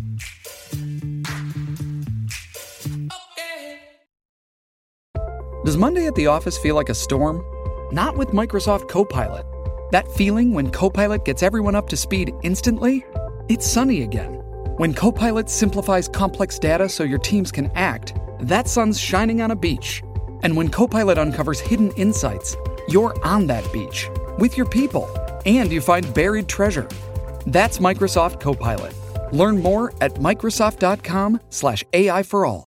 The Coliseum has gone by many names, but none better than the Last Dive Bar. Hi, everyone. Ken Korach here, and my friends at Last Dive Bar are helping us celebrate our longtime home. Last Dive Bar has the most unique merchandise for all Oakland baseball fans t-shirts, sweatshirts, the Ray Fosse line, and my personal favorite, the lights have taken full effect. Visit their website at lastdivebar.com or follow them on social media at Last Dive Bar. All proceeds are invested back into the A's Community Fund and their affiliated charities. Go to lastdivebar.com. That's lastdivebar.com. A's Cast Live continues from the town. Here's Chris Townsend.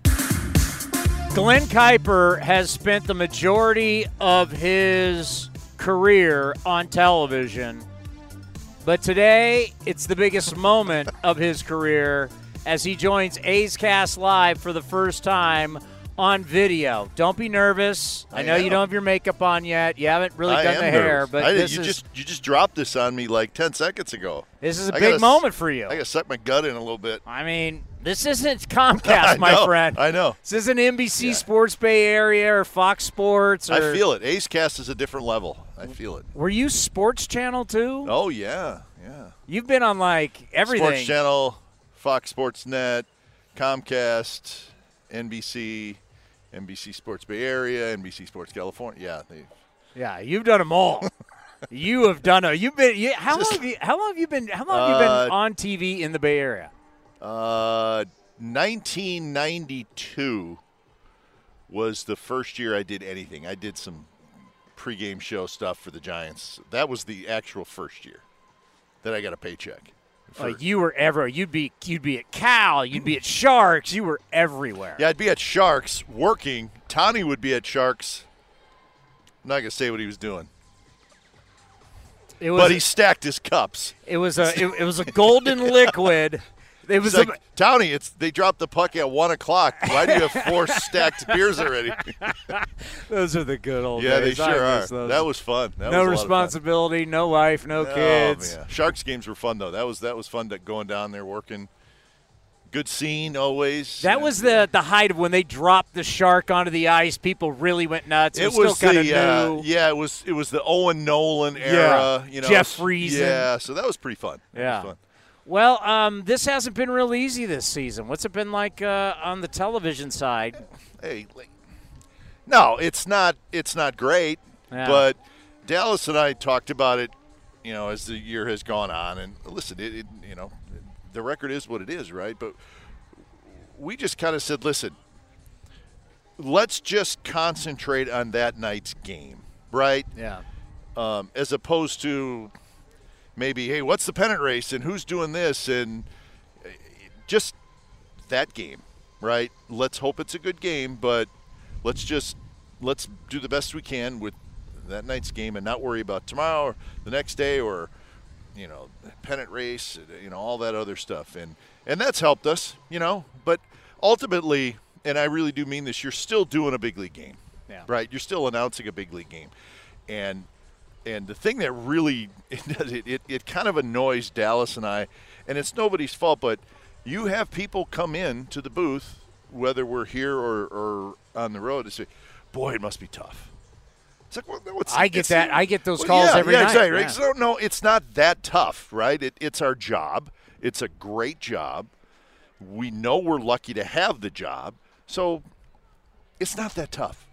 Do we want them to win every night? Absolutely. Is it is it a little more fun if they win more? Absolutely. But it's not that tough announcing a Major League Baseball game. It's still pretty cool, right? And it's pretty cool for you to talk about big league baseball before and after the game. So I get the question when we get asked that, but no, it's it's not it's really not that bad. It's pretty good actually. So when you guys are on the road, I'm obviously have the home studio. So yeah, you look good in the studio by the way. So Yeah. I get I go in yesterday. I get on my couch. I got my butt. First inning goes, and I, I remember I had to do something. My daughter and I come back and I go, "That's not Frankie Montas."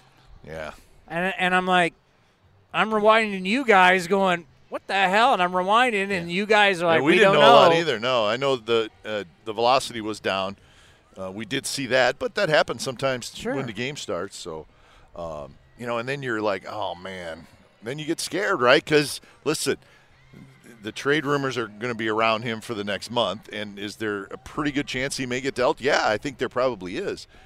But then this happens, and yeah, you immediately go, oh man, hope they didn't turn down a good deal for it. You know what I mean? You Yeah. start thinking a lot of different things. But he, it, it sounded like they thought he was going to be okay. They didn't think it was anything real serious. That that's that's the only thing I've really heard um, last night and, and today. So, but we'll keep our fingers crossed. Yeah, it, it, it since he is this valuable commodity, right? And you you know you're going to ship him. Mhm. Like you want to make sure that when you are going to put him out there for for on the trading block, you want everybody Yeah. to know that he's good, he's fine, he's Yeah. ready to go for you for this second half cuz he I mean, if I'm looking at all the teams and if I need a starter, uh, Billy He's- Beane and David Forst are the first guys Yeah. I'm calling. Yeah, he's he's been really really good, and you're right. And, and now you need to make sure he's healthy. And I think teams are going to now say, hey, okay, I need to see at least one start from him before the trade deadline to prove that he's healthy. Um, so that's sort of what this little injury, even though it may not be really serious, I think it does it does set you back a start or two um, from showcasing him to these other teams because he was every start he had this year was pretty darn good. Well, now they're going to want to see one or two more just to prove that he's healthy. And if I, if he shows that he's healthy, yeah, I, I mean, I think there's probably going to be a deal there at some point that's probably too good to pass up. Well, and, and I've thought about this yesterday, trying to trying to be positive. I was like, you know what? Even if you didn't deal him now, sure, he's still going to be the biggest piece out Yeah. there in the offseason. Now you got a full offseason. Now you you like to get these desperate GMs Yeah. at the deadline to start bidding against each other, but they'll still be there in the offseason looking for somebody. Yeah, or it just takes one desperate GM at the trade deadline if Yeah. somebody goes down, and um, so that's why I, I think there'll probably be a deal there to be had, one that the A's will like. But you're right, if if there isn't, you take a look in the offseason or you keep him. Right? He's not a free agent, so he could lead your staff next year. So uh, the A's are in a good spot with Frankie Montas. I think they're whatever they do, they're probably going to come out ahead. You know, one thing that I talk a lot about, whether it's on this show or it's pregame show, postgame show, is what gets me excited. And I talked to Nick Allen earlier mm-hmm. today, and I said, keep doing what you're doing. Bunt, Yeah. run, Oh, it's great. do different things. Like this is what can excite us. I mean, because we're we played 81 games, right? This is what can excite us in the second half. Is let me and Jonah Bride's working out right over here, trying to get back healthy. Let let's see some younger guys and see what they can do. Wouldn't you say that's what gives you a little juice coming no to the question. ballpark? The Nick Allen thing has been a lot of fun. Um, you know, there, there's listen. He's a smaller guy. You sort of pull for him, but there's a scrappiness to him, and he's a pretty good little player. And I think he has a chance, I think, to be an everyday player in the big leagues. Now, is he going to hit 15, 16 home runs? Probably not. But like you said, he does a, he does some different things offensively that I think can help you. Um, and defensively, you know, there's no issues there. He looks pretty good around the bag on both sides of the bag at short and second. So yeah, we're kind of excited about him. I think it's it's great, and I, and I'm glad that they've got him up here, and more importantly, playing him every day. See what he's got. You know, we're we're looking to the future, right? And you know what, Elvis probably not going to be around next year. You know, there you go. So he's been fun to watch. I hope he keeps it up. But you're right. Do all those little things you're doing. Throw down a bunt once a game, right?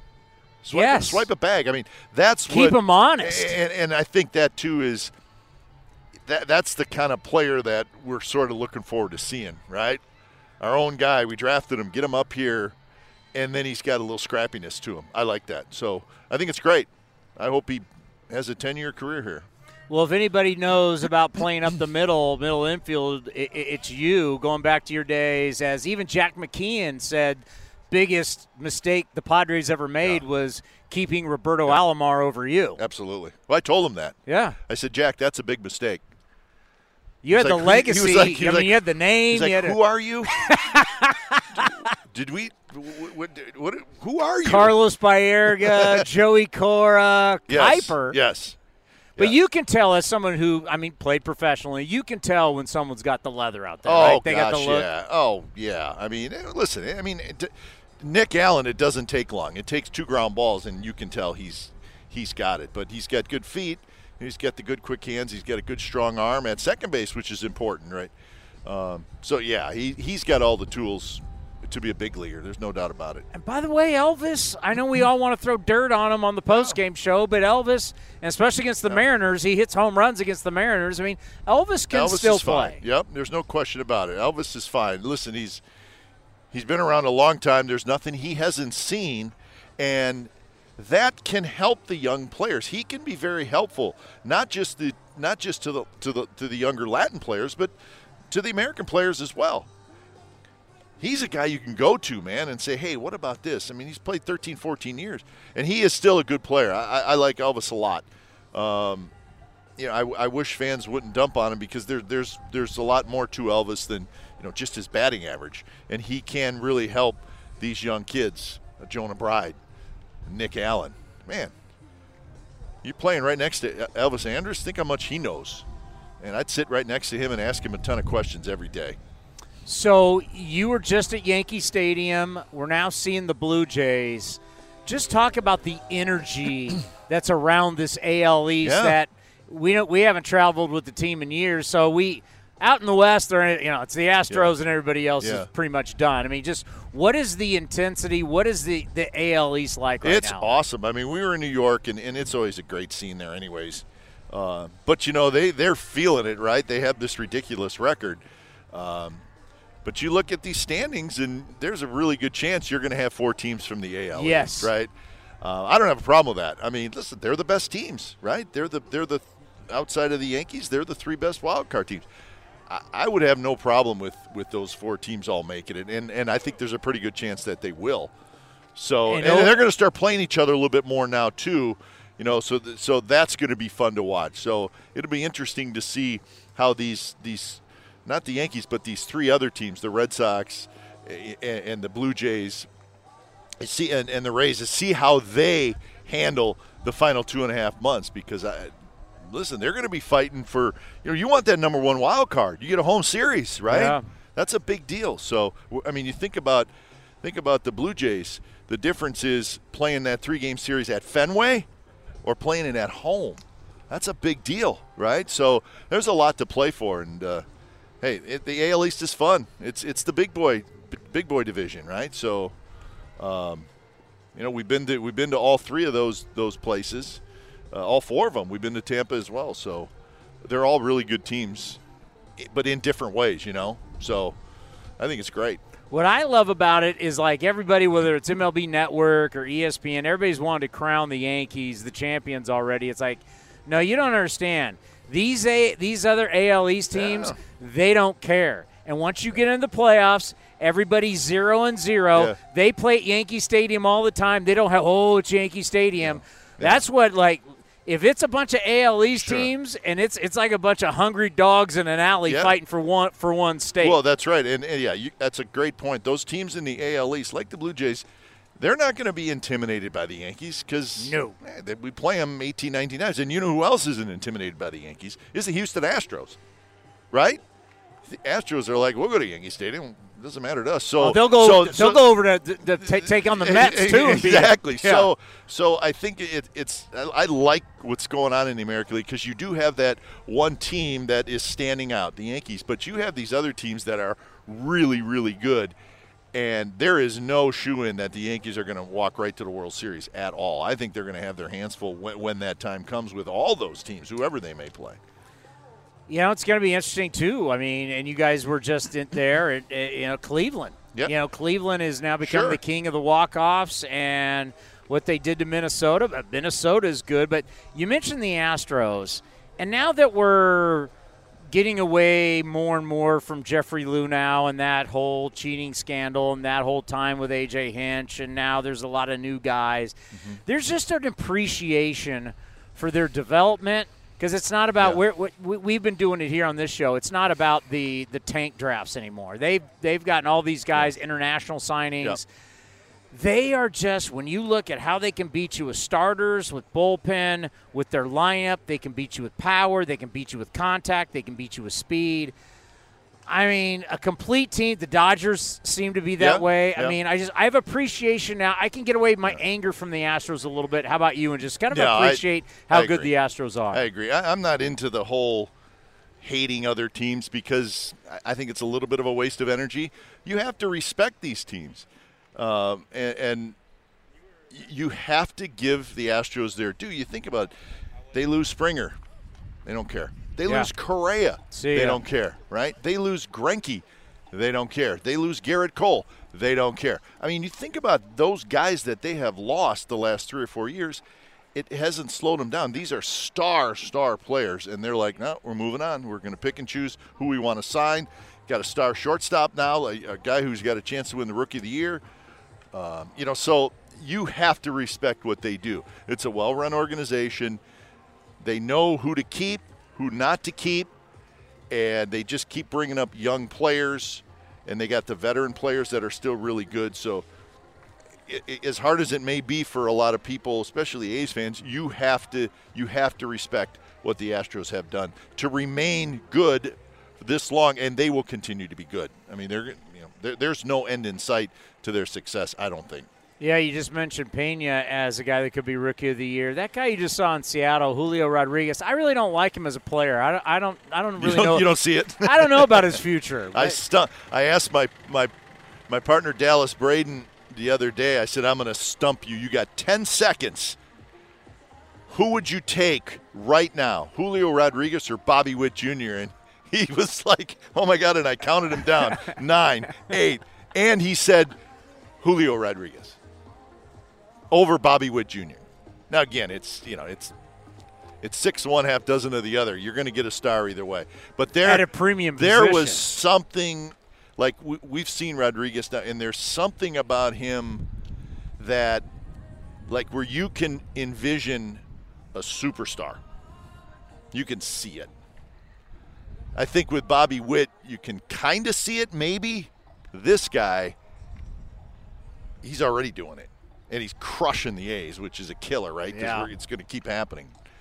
He's yeah, he's the real deal. You He's- guys he's had pretty it. fun.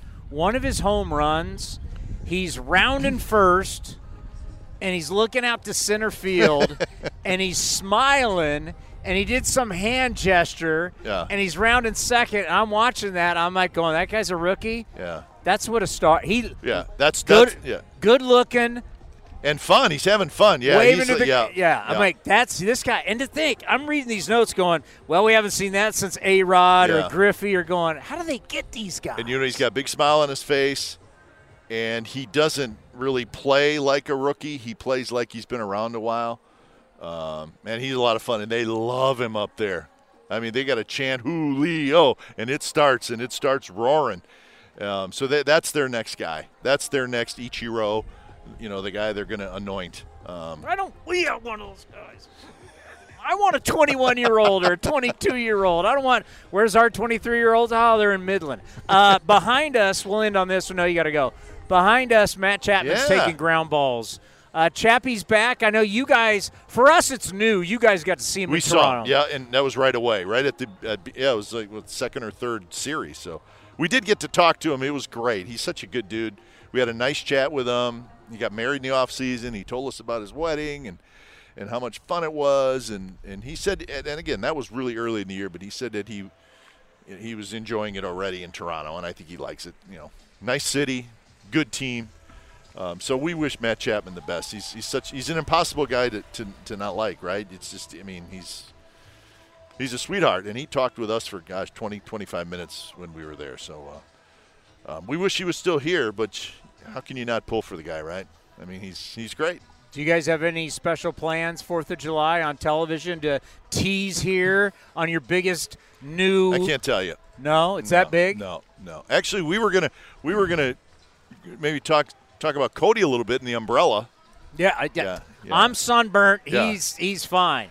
Yeah. Uh, when you guys pull out the ba- let's one more one more before you gotta go. when you guys pull out because we're kind of the same era, right? When you start pulling out the baseball cards, Those are the guys of I our know, era. I know, I know. And you know what? Like I, I try to pick like guys from the '70s because I can stump my partner. You know, the like Bake McBride. Yeah. You know, Give, Dallas. give me of this? late late seventies, Yeah. early in the eighties is my wheelhouse. Yep, that's right. That's right. Um, and and there is a. It has to be a certain score, certain time of the game for us to pull the, the baseball True. cards out. So True. If we see the baseball cards, that means the scoreboard is really not what we want to see. But we're also looking to have a little fun, which you know we do try to do that occasionally. So thanks, Well- thanks for the the props on the baseball cards. Just just just know this. I'm always watching. I know you are. I'm always. I always feel your watching. presence. It makes me a little nervous. And every single time you guys promote A's Cast, I get this warm, fuzzy feeling. I'm like, thank you. Well, now you, that we thank get to see it, that that makes A's Cast even better because we see you in your in your studio. And I will see you on the 12th and 13th. I'll be in with whoever Stu or Okay, awesome. that.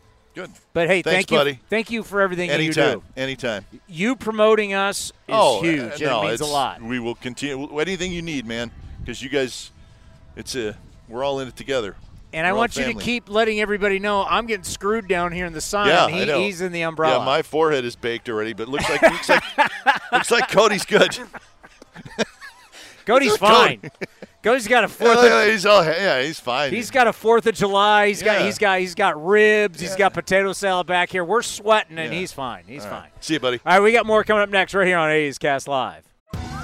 Survivor 46 is here, and so is On Fire, the only official Survivor podcast. And we have a twist this season. The winner of Survivor 45, Dee Valladares, will be joining us every week. We're going behind the scenes of the biggest moments, the how and the why things happen, and the strategy and analysis you can only get from someone like me, a Survivor winner. Listen to On Fire, the official Survivor podcast, wherever you get your podcast. With threats to our nation waiting around every corner, adaptability is more important than ever. When conditions change without notice, quick strategic thinking is crucial. And with obstacles consistently impending, determination is essential in overcoming them. It's this willingness, decisiveness, and resilience that sets Marines apart. With our fighting spirit, we don't just fight battles, we win them. Marines are the constant our nation counts on to fight the unknown. And through adaptable problem solving, we do just that. Learn more at marines.com.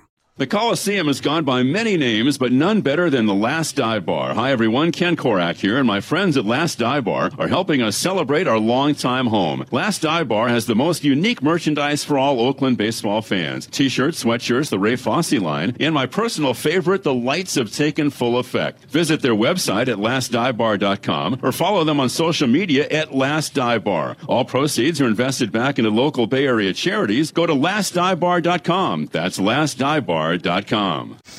A's Cast Live continues from the town. Here's Chris Townsend.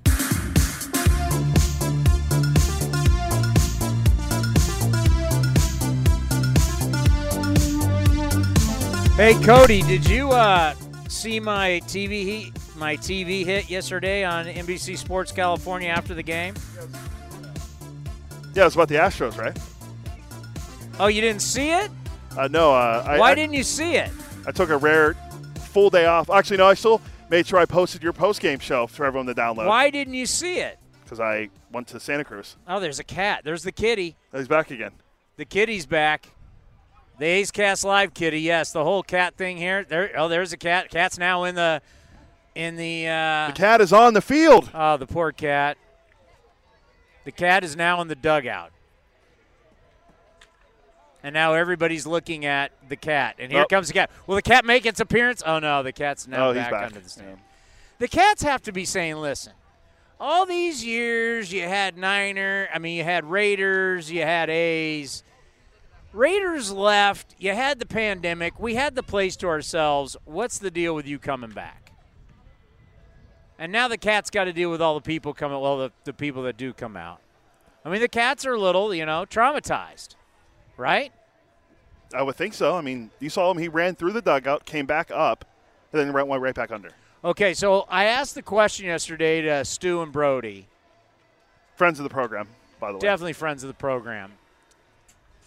So the Astros against the Angels over the weekend in three games struck out 48 48 batters. The Astro pitchers struck out 48 Angels. That's what, 16 a game?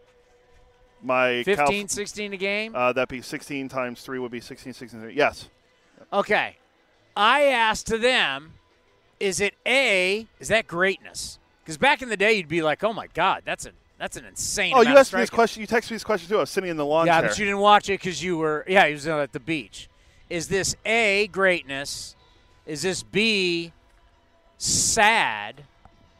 Or is this D, C. or C? Yeah. Or is, um, is this C, both?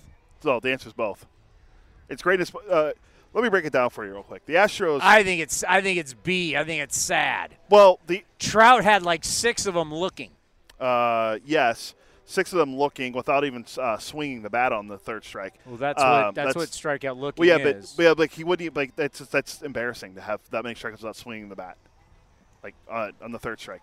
Um, the Astros bullpen is also the best in baseball, so that's one. Their starting rotation is one of the best in baseball. Oh, and wait for it, the Angels strike out more than anybody in Major League Baseball. That's why it's sad. Yeah, but This is sad. the Astros bullpen, I have the numbers. Their bullpen is, let's see, they have the number one team ERA in baseball at 2.89, or yeah, 2.89. That's the best in Major League Baseball. They have a 210 opponent's batting average overall for their team. That's first in baseball. They have a 264 bullpen ERA. That's first in baseball. Uh, what they're doing is great, but what the Angels are doing right now is not great. That's why one of my buying or selling questions, which I'll just give to you right now. Let me, let me pull it up. Let me I like it. the I like the uh, Bobby Witt Jr. or Julio uh, Ro- Rodriguez. Who would you take? I'd take Julio. Look what he's doing with the Mariners. I mean, look, at the, look at the Mariners' success with him. What does it matter? It's just one year. But- You- what's what's I mean, ten years, if Bobby Witt Jr. is like the next Alex Rodriguez, you're going to look like a fool.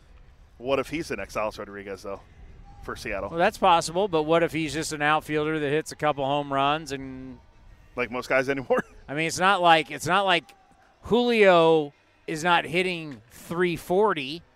No, but he's also hitting a lot better than Bobby Witt Jr. is. I'm just Bobby Witt Jr.'s got great skill set at shortstop. I think I saw a stat today. I could be wrong. If Julio Rodriguez reaches 15 homers and 20 stolen bases, he'll be the first player in the expansion era to get there before the All Star break as a rookie. The what? 15, 15 home runs and 20 steals as a rookie. Yeah, because it was him and Trout in the wild card era to have 20 steals, 20 bombs. Yeah, it's uh, it's incredible what he's doing. So speaking of Trout, I mean, the greatness of Claywood right here. The greatness, the man that makes this field look the way it does. Trout, as you mentioned, Trout struck out seven straight times in the first two games, and then he finally popped out. I think he popped out. Um, he popped out to extend his in his last about to extend his skid to 0 for 14. He's having a good year. He's hitting 272 with 23 homers, 47 RBI. But that was the second longest slump of the year, the 0 for 14. He had one earlier year, 0 for 26. Struck out nine times in series. Buying or selling? Mike Trout is declining. I got to give the dramatic pause there. I am I I I, uh, I am selling that. I am I am going to sell that. And I just wonder now have we put Mike Trout on such a pedestal because of analytics that when you start looking at certain numbers and you go, well, if he is so great, and channeling my inner Chris Mad Dog Russo, why hasn't he led the league in RBIs? Why hasn't he done the, all these different? You look at the all-time greats. If you led home runs or RBIs, or you, you know, you accumulated a bunch of these stats, and you could say this is where he was this. Yeah, you know, you know, basically Mike Trout has been lumped. His greatness has been lumped into one number. What's that number? War. War. That's where his greatness has been. It's like all the stuff that he does, but then, you know, you can watch games where you'll say Mike Trout doesn't throw all that great out of center field. No, he's not a very. He's not a. a So that, that that takes you away from the five tool guy. Um, does he steal a ton of bases anymore? No. No. So it's like he is going to be a Hall of Famer. That's already done. Well, there, people already said he could be a Hall of Famer today if he retired. He's got an over 70 WAR right now. Yeah, it's it's going it's, to. He's a, he he's a he is a creature of mod. I would say he's a creature of modern day baseball. He's not going to be the guy that's got 60 home runs, 50 home runs. He's not driving in 140. He's not doing the crazy. But what you're going to do is look at his all around game. We don't even know how you calculate war, but we're all just accepting that war is a, a major stat and really matters, and he is the king of war. So he is an over 70 war now. He is going to be a Baseball Hall of Famer. It's just, you know, the question is, you know, is he that is is he the upper echelon? You know, when you talk about a player like Hank Aaron who has 3700 hits and over 700 home runs, is he ever going to be that guy? No, I have his number. I pulled up his number because I wanted to see. He has an 80 WAR exactly right now. Well, that's going to put. I mean, he's in the Hall of Fame now. If he never Yeah. plays again, he's 300, 333 career homers, a 303 career batting average, 203 steals, over a thousand runs scored, 863 RBI, a 1,002. That's 1.002 career OPS, a 176 OPS plus, and uh, the only the only blemish on his career, he's never won a playoff game. That's not all his and fault. Didn't didn't hit in that in those that that sweep to the Kansas City Royals. He didn't hit either. Yeah, his stats in that in that playoff, he was one for 12 in that series with a it was and, a solo and- home and run. That is really tough in baseball to put an entire team on one player. It really is. But at some point, I think there was an article last night, and it was real late, and I was looking at the Athletic where they were talking about, you know, Trout's like, hey, we work hard, we do this, we did, but you just see that the Angels just don't have it every single year. And that's why I've brought up the, the discussion. I think it's at least legitimate to discuss when you look at Shohei Ohtani on a team that's now 12 and a half games back, and one night he hits two home runs. You know, two days later he strikes out 10. You go, hey, no one else can do that. But you go, wait a minute. When they lost 14 straight, was that one off the franchise record or did that tie the franchise record? Um, that's a good question. I don't remember the Whatever they But lost four- 14 straight. Yeah, They lost 14 straight. They were hell on wheels. Everybody's talking about them being in the postseason.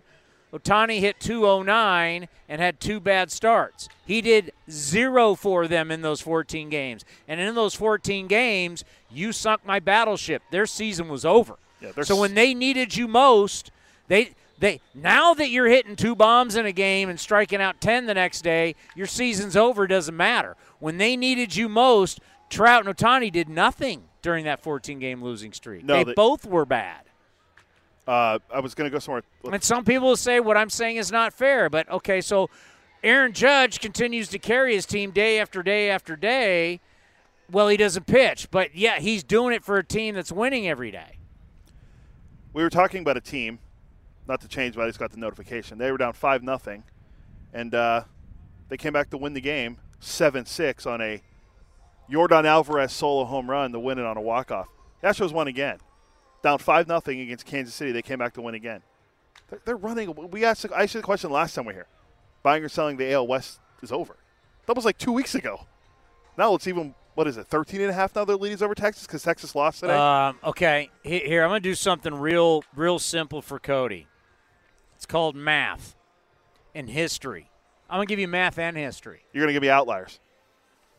1973, the New York Mets on July 4th. 1973, where were you? Uh, negative 15 years old. I old. was one years old. Remember that this team. This team went to the World Series. They were in 11 and a half games back. That's the largest anyone has ever been back on the 4th of July and come back to win their division. 11 and a half. Second is your Oakland Athletics. In 2012, the Athletics were 10 and a half games back and they did the famous comeback to reel in the Rangers last day of the year. Right now where we stand. I have the numbers. I can update it for you too when you after you're done. Mariners came into today down 13 and a half. Now 14. Rangers 13 and a half. Now four. Now it's four, 14 and a half because they lost and the Astros won. Angels 15 and a half. Now now 16. So your question really should be can any of the AL West teams have the biggest comeback in the history of Major League Baseball from July 4th on? And the answer is no. I'm selling will not happen. Yeah, the uh, what the Mariners are 39 and 42. They're playing a lot better as of late. Uh, the Angels are seven under. The Rangers just blew a game today to Baltimore on a walk off. Wait for it, first time in Orioles history, a walk off hit by pitch.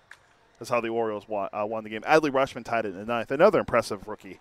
Uh, they've been playing well since he came up, but yeah, I, I think that division's that one's done. One buy. Um, we won't do buy. We'll do an over and under.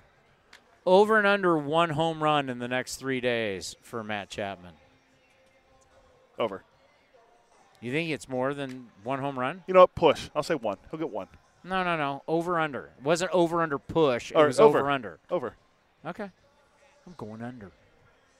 Okay, let's, we'll see. Let's go. Three days By against the way, the Blue Jays. By the way, Vladdy was just taking batting practice. My Who? God, Vladdy hits the ball hard. Who? He really does hit the I ball hard. I don't care who your dad is. I don't care if Dante Bichette was your dad. I don't care if Craig Biggio was your dad. Bring it, Blue Jays. Now they're an exciting team. It's going to be a lot of fun to watch. The we used to call them the Baby Jays. They're not babies anymore. So I got to get out of here, right? Correct. All right. Thank you for listening and thank you for watching A's Cast Live. The great Dan Shulman stopped by from the Toronto Blue Jays. We had Stephen Piscotty. We had Glen Kuiper, the face of A's baseball on television. Now, quickly, Ken Korach stopped by, but we're not going to count that because Ken's coming back tomorrow. Correct. We're supposed to have we're supposed to have Chappie tomorrow at some point. That was just like a little warm up set. Yeah. So and Matt Chapman will join us tomorrow. What time's the show tomorrow? uh, back to our normal time, four to five five twenty ish. Back at 4 o'clock tomorrow. Matt Chapman, Ken Korach, who else? Uh, that's oh, hopefully emo. And Scott Emerson. Thank you, everybody, for listening. What are we going to play here? Uh, the build with Dave Cavill. The build with Dave Cowell. Ooh, about the big vote with the port. And I'll be back in about 10 with A's Total Access, brought to you by Chevron. Thank you, everybody, for listening and watching to A's Cast Live. The Coliseum has gone by many names, but none better than the Last Dive Bar. Hi, everyone. Ken Korach here, and my friends at Last Dive Bar are helping us celebrate our longtime home. Last Dive Bar has the most unique merchandise for all Oakland baseball fans. T-shirts, sweatshirts, the Ray Fosse line, and my personal favorite, the lights have taken full effect. Visit their website at lastdivebar.com or follow them on social media at Last Dive Bar. All proceeds are invested back into the A's Community Fund and their affiliated charities. Go to lastdivebar.com. That's This has been a presentation of the Oakland Athletics.